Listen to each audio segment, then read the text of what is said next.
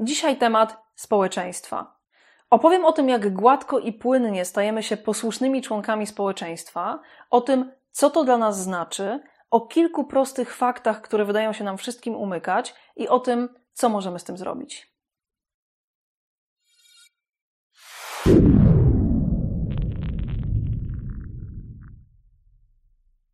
Filmie o autorytetach mówiłam między innymi o tym, w jaki sposób w procesie tak zwanego wychowania większość z nas krok po kroku rezygnuje z siebie w imię przetrwania i zaczyna bardziej ufać innym niż sobie.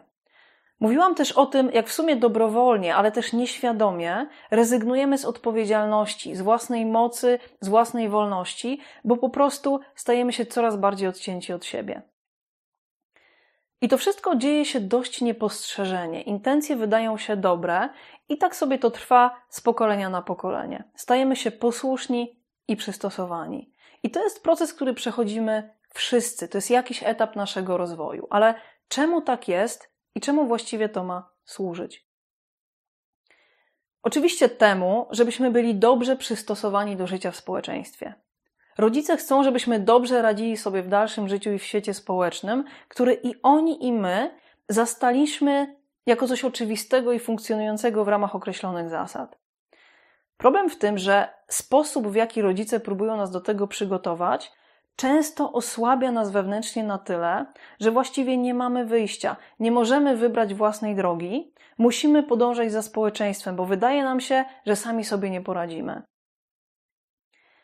I w taki właśnie sposób, właściwie naturalnie, przechodzimy spod skrzydeł rodziców, szkoły, kościoła, pod skrzydła społeczeństwa, które w swojej strukturze ma zaszyte dokładnie te same mechanizmy kontroli, jakie znamy od dziecka, czyli system nagród i kar. Ten system nagród i kar jest oparty o strach, generalnie mówiąc. Strach przed odrzuceniem, oceną, wykluczeniem, brakiem akceptacji i miłości, a to wszystko kręci się wokół naszego lęku o nasze przetrwanie. No dobrze, ale co ja właściwie chcę przez to powiedzieć? W tym filmie chodzi mi o jedną rzecz. Wcale nie o to, żeby potępić to wszystko i stwierdzić, że to nie ma sensu i trzeba to wszystko wyrzucić do kosza. Myślę, że jeszcze trochę czasu minie, zanim w ogóle będzie możliwe takie stwierdzenie. Chodzi mi dzisiaj o to, żebyśmy jako dorośli ludzie zobaczyli, jak to wszystko działa i sami zdecydowali, co chcemy z tym zrozumieniem zrobić w ramach naszego indywidualnego życia. Ale zanim o tym opowiem, to najpierw dobrze byłoby zrozumieć, w jakiej sytuacji właściwie jesteśmy i jak do tego doszło. Tak jak już mówiłam, oczywiście najpierw mamy rodziców, którzy generalnie nas kochają i chcą dla nas jak najlepiej. Chcą nam dać jak najlepszy start w życiu i myślą, że dają go nam, ucząc nas posłuszeństwa i naginając nas do tego zastanego porządku kulturowego czy spo społecznego. I poniekąd tak jest, ale niestety płacimy za to bardzo wysoką cenę, o której już mówiłam, i tą ceną jesteśmy my sami. Ale jak to się właściwie dzieje? Zwykle to dostosowywanie i nauka posłuszeństwa czy wychowanie odbywa się za pomocą systemu nagród i kar, czyli albo kij, albo marchewka. I często te nagrody i kary oparte są na dawaniu albo odbieraniu akceptacji, miłości czy uwagi, czyli odbieraniu i dawaniu tego, co dziecko potrzebuje do tego, żeby przetrwać. I dziecko właściwie w takiej sytuacji nie ma wyboru, musi się dostosować. Musi się dopasować. I w tym procesie staje się jakieś takie mniej energiczne, coraz bardziej bierne, posłuszne. Jak nie musi, to nic nie robi. Motywuje je albo odpowiednio duża potencjalna nagroda, albo kara. I właściwie tylko to. I tak właśnie zaczyna nam się rodzić wzorcowy obywatel. Bierny, posłuszny, bez energii, bez inicjatywy, niesamodzielny, motywowany głównie przez strach, ewentualnie potencjalne korzyści. To jest człowiek, który nie ma za bardzo kontaktu ze sobą, ze swoją intuicją, nie ma większego celu w życiu, poza tym, żeby wygodnie i przyjemnie żyć. Chce po prostu bezproblemowo przetrwać. I kształtujemy takie dzieci wtedy, kiedy wychowanie wychodzi poza ramy chronienia dziecka i wspierania jego potencjału przejawiającego się w jakichś różnych pasjach, zainteresowaniach. To się dzieje wtedy, kiedy rodzice zamiast wspierać swoje dziecko, kształtują je według swojego uznania, w ramach tego, kim to dziecko ich zdaniem ma być, w zastanym porządku społecznym. Czyli dzieje się to wtedy, kiedy rodzice często igrają z lękiem o przetrwanie u dziecka, używając narzędzi, o których już mówiłam. Tak dziecko powoli rezygnuje z siebie. Tak jak mówiłam wcześniej, mamy tutaj te same mechanizmy kontroli jak w przypadku społeczeństwa. Ale zostawmy rodziców. Czas na szkołę, nauczycieli i często też kościół. Co tutaj się dzieje? Standardowo, czyli system nagród i kar. Dziecko dostaje lepsze albo gorsze stopnie. Jeżeli nie zachowuje się odpowiednio, dostaje uwagę czy naganę. Nauczyciel premiuje uczniów, którzy robią wszystko jak należy i karze tych, którzy są nieposłuszni. Czyli tak naprawdę mamy kontynuację tego, co dzieje się w przypadku rodziców, tylko trochę w innej odsłonie. I nawiasem mówiąc, jeżeli ktokolwiek wierzy, że szkoła w takiej formie, w jakiej istnieje dzisiaj, ma służyć czemukolwiek innemu, poza dostosowaniem dzieci do zastanego porządku i tworzeniem wzorcowych obywateli, to przykro mi to mówić, a jest kompletnie ślepy. Kompletnie ślepy. Po prostu system dalej zabija dziecko w dziecku. Bez względu na to, co jakiś wypucowany polityk mówi w telewizji na temat edukacji, szkoła nie bez powodu ma program i nie bez powodu płaci się ludziom za realizowanie tego programu. Robi się to, bo koszty się szybko zwracają. Na pozór wydaje się oczywiście, że szkoła to jest świątynia wiedzy. I jasne, dzieci czegoś tam się uczą, ale w rzeczywistości mamy do czynienia bardziej z fabryką. Każdy ma spełniać te same normy według programu, bez respektu dla indywidualności uczniów. Czyli wata ma spełniać te same normy co stal i na odwrót. Do tego wszystkiego dołącza Kościół jako instytucja. Tutaj nie ma stopni, ale jest coś lepszego. Niebo i piekło, czyli indoktrynacji ciąg dalszy. Jeżeli zachowujesz się właściwie, według określonych norm i standardów, czeka cię niebo. A jak nie, to przykro mi, ale będziesz się smażył w piekle. Nie wiem, czy widzisz, ile w tym wszystkim jest nacisków, presji i manipulacji. A wszystko to bazuje głównie na tym pierwotnym lęku przed śmiercią. Można powiedzieć, że dziecko czy dorastający człowiek żyje w poczuciu permanentnym poczuciu zagrożenia. Właściwie cały czas boi się o swoje życie w pewnym sensie. I po jakimś czasie czegoś takiego dziecko nie ma wyjścia, poddaje się kompletnie. Czuje się słabe, wątpi w siebie, jest odcięte od siebie, od własnej mocy, odpowiedzialności i wolności. Właściwie nie myśli samodzielnie. I nie pozostaje mu nic innego, jak dołączyć do społeczeństwa, ignorując przy tym często jakiś swój wewnętrzny głos, który czasem coś cicho podszeptuje. Ignoruje ten głos, bo nauczył się ten mały człowiek spełniać oczekiwania innych. I uważa, że tak trzeba. Produkcja zakończyła się sukcesem, oczywiście nie dla produktu. Podsumowując, przygotowuje się nas do życia w społeczeństwie przez oczekiwanie posłuszeństwa i dostosowania się. W tym procesie musimy wielokrotnie rezygnować z siebie w imię przetrwania. Razem z rezygnacją z siebie odcinamy się od naszej wolności, mocy, sprawczości i odpowiedzialności. Pozbawieni tego wszystkiego, nie mamy wyjścia.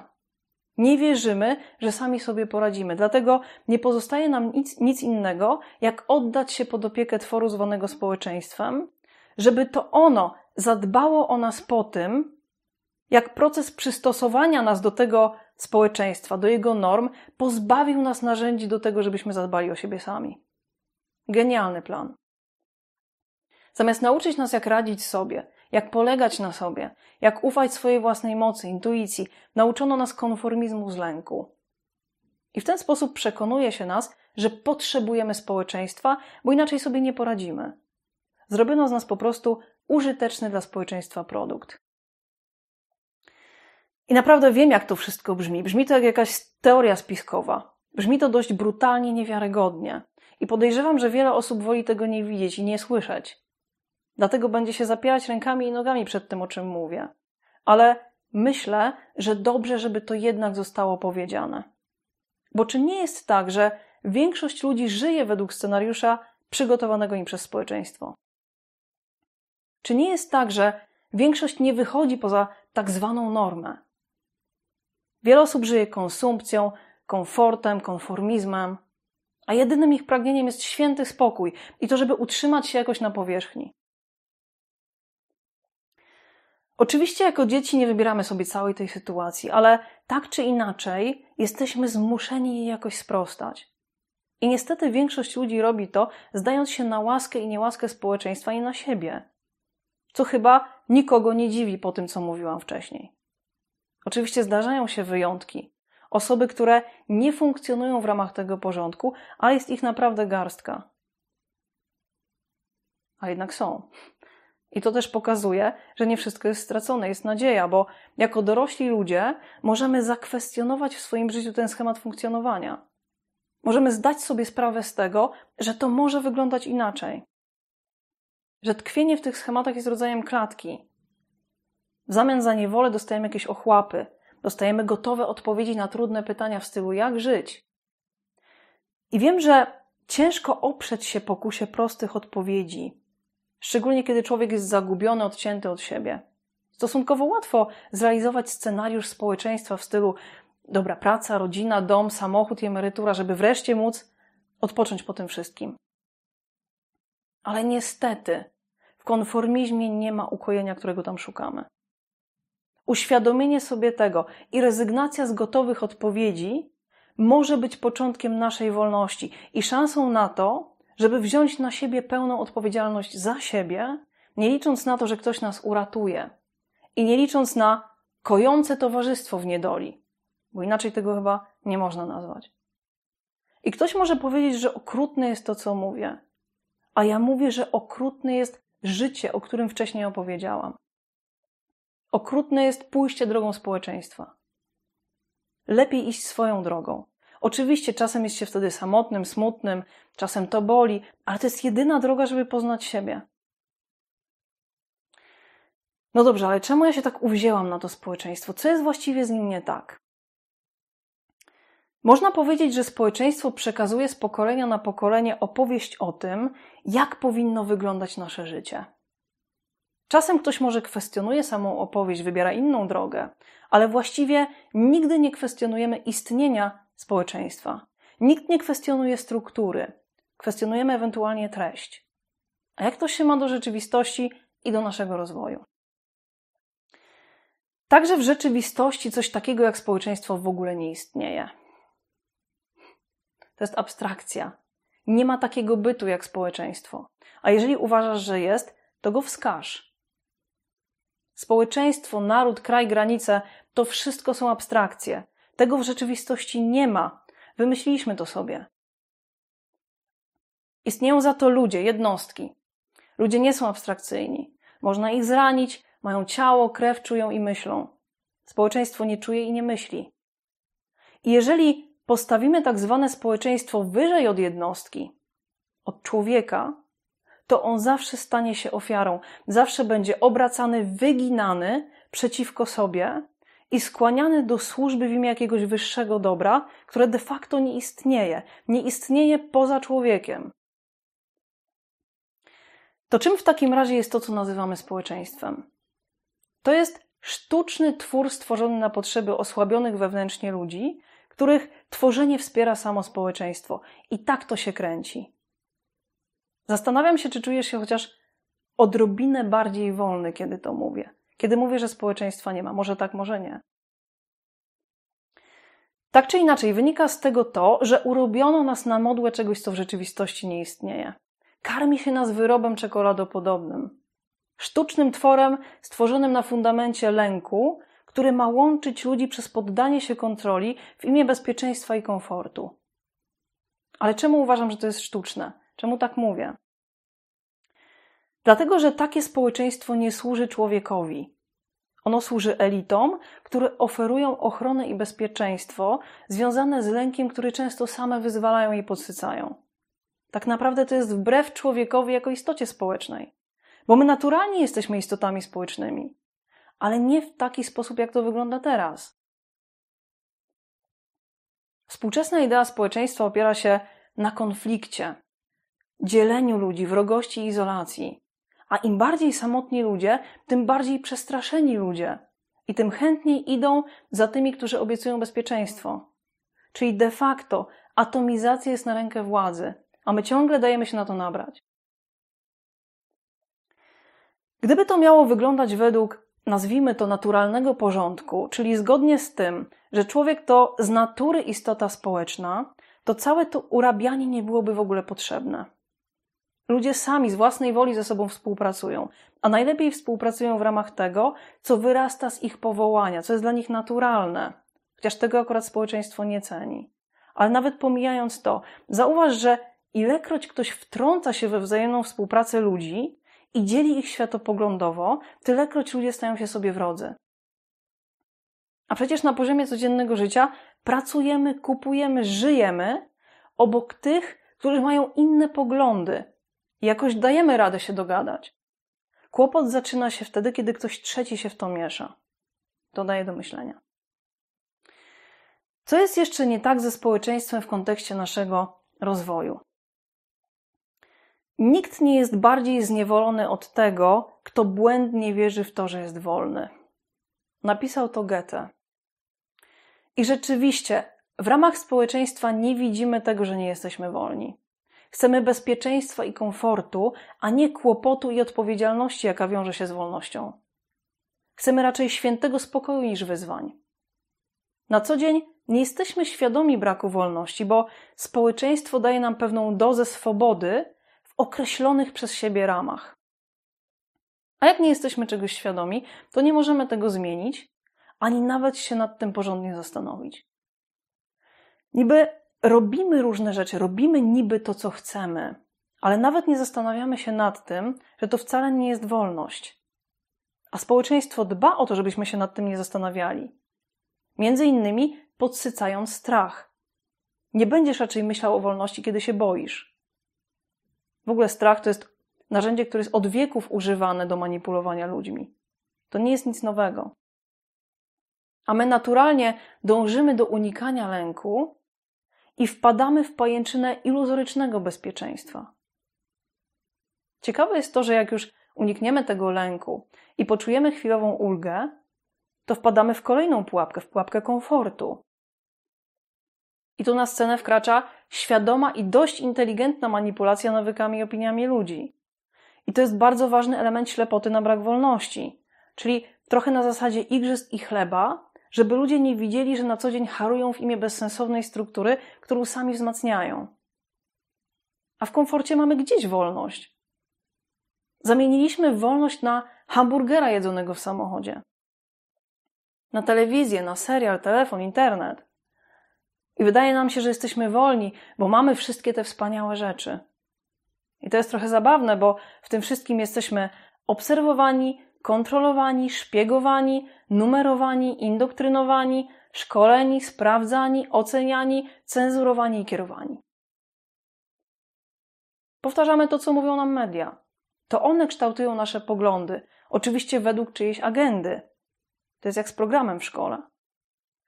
Jesteśmy kształtowani przez lata propagandy i kultury popularnej. I te wszystkie udogodnienia, które wydaje nam się, że dają nam wolność, w rzeczywistości nas zniewalają i powodują, że ciągle jesteśmy rozproszeni. Czujemy się z tym źle, a żeby poczuć się lepiej, sami rozpraszamy się jeszcze bardziej. Brniemy w to samo bagno. Ale to nie działa. To osłabia nas jeszcze bardziej. Mam nadzieję, że jasne jest to, czemu wcześniej mówiłam o tym, żeby unikać telewizji i żeby czasem pobyć tylko ze sobą, bez żadnych rozproszeń. Społeczeństwo bardzo ciężko pracuje nad tym, żebyśmy nie zauważali swojego braku wolności. Wolność już nie wydaje nam się naturalna, wydaje się niebezpieczna, ale jednak czujemy brak czegoś, czujemy jej brak. Mniej albo bardziej świadomie. I to odczucie ma postać takiego ciekawego konfliktu. Z jednej strony czujemy się źle, czujemy się spętani, zniewoleni, chcemy się jakoś wyrwać, pragniemy czegoś więcej, a z drugiej strony jesteśmy jacyś mało zdecydowani, zawstydzeni, onieśmieleni. Jednocześnie nienawidzimy tego, że tkwimy w miejscu, nienawidzimy tego zniewolenia. Z drugiej strony je kochamy i modlimy się o jakąś zmianę, ale w tej samej modlitwie modlimy się o brak zmiany. I tak tkwimy latami. Co jeszcze jest tutaj nie tak? Skoro jesteśmy odcięci od siebie, i nie jesteśmy wolni, to też nie możemy się rozwijać. Nie możemy korzystać ze swojego potencjału. Nie jesteśmy nawet go świadomi. Poza tym, nawet jakbyśmy byli go świadomi, to społeczeństwu taka dezercja się nie spodoba. Co to jest dostosowanie się i konformizm, a nie, polega, nie poleganie na sobie i wolność, to według standardów społecznych. A gdzie w tym wszystkim ty? Otóż to, że ciebie nie ma. A przecież człowiek rodzi się jako pewien potencjał i to jest w nim wyjątkowe. Powinien być twórcą, a nie konformistą. Niestety w ramach społeczeństwa jesteśmy konformistami. Emerson świetnie to ujął, napisał takie słowa. Społeczeństwo jest w zmowie przeciwko dojrzałości każdego ze swoich członków. Jest ono towarzystwem akcyjnym, którego udziałowcy zgadzają się dla lepszego zabezpieczenia chleba każdemu akcjonariuszowi zrezygnować z wolności i kultury zjadacza. Czyli wszyscy trzymani są w ramach spółki, która daje chleb, ale odbiera odpowiedzialność, wolność i możliwość dojrzewania. Tępione jest bycie nonkonformistą, bo to odbiera sens życia konformistom, którzy ulokowali go w budowaniu społeczeństwa ramię w ramię z innymi. Ale sens może być realizowany tylko na poziomie indywidualnym. Jednostka jest celem samym w sobie. I żeby się rozwijać, potrzebuje jakichś wyzwań, a nie tylko bezpieczeństwa i komfortu, czy utrwalanego rozproszeniami zagubienia. Czyli ten, kto chce być sobą, chce być człowiekiem, musi być nonkonformistą. Ale co to właściwie znaczy? To znaczy, że mamy swobodę, że jesteśmy odpowiedzialni i wolni. Mamy kontakt ze sobą, z własnym ciałem, z własnymi emocjami. Działamy według własnego osądu, dążymy do własnych celów, korzystamy ze swoich najlepszych zasobów umysłowych i nie tylko, korzystamy też z intuicji i serca dla dobra swojego i innych. Jak do tego dojść? Na pewno nie chodzi o obwinianie społeczeństwa, polityków, biznesu, szkół, rodziców, systemu itd. Tak Na pewno nie chodzi o walkę z nimi. Nie chodzi o walkę z władzą, autorytetami czy konformistami. Nie w tym rzecz, bo większość z nich i tak nie wie, co robi.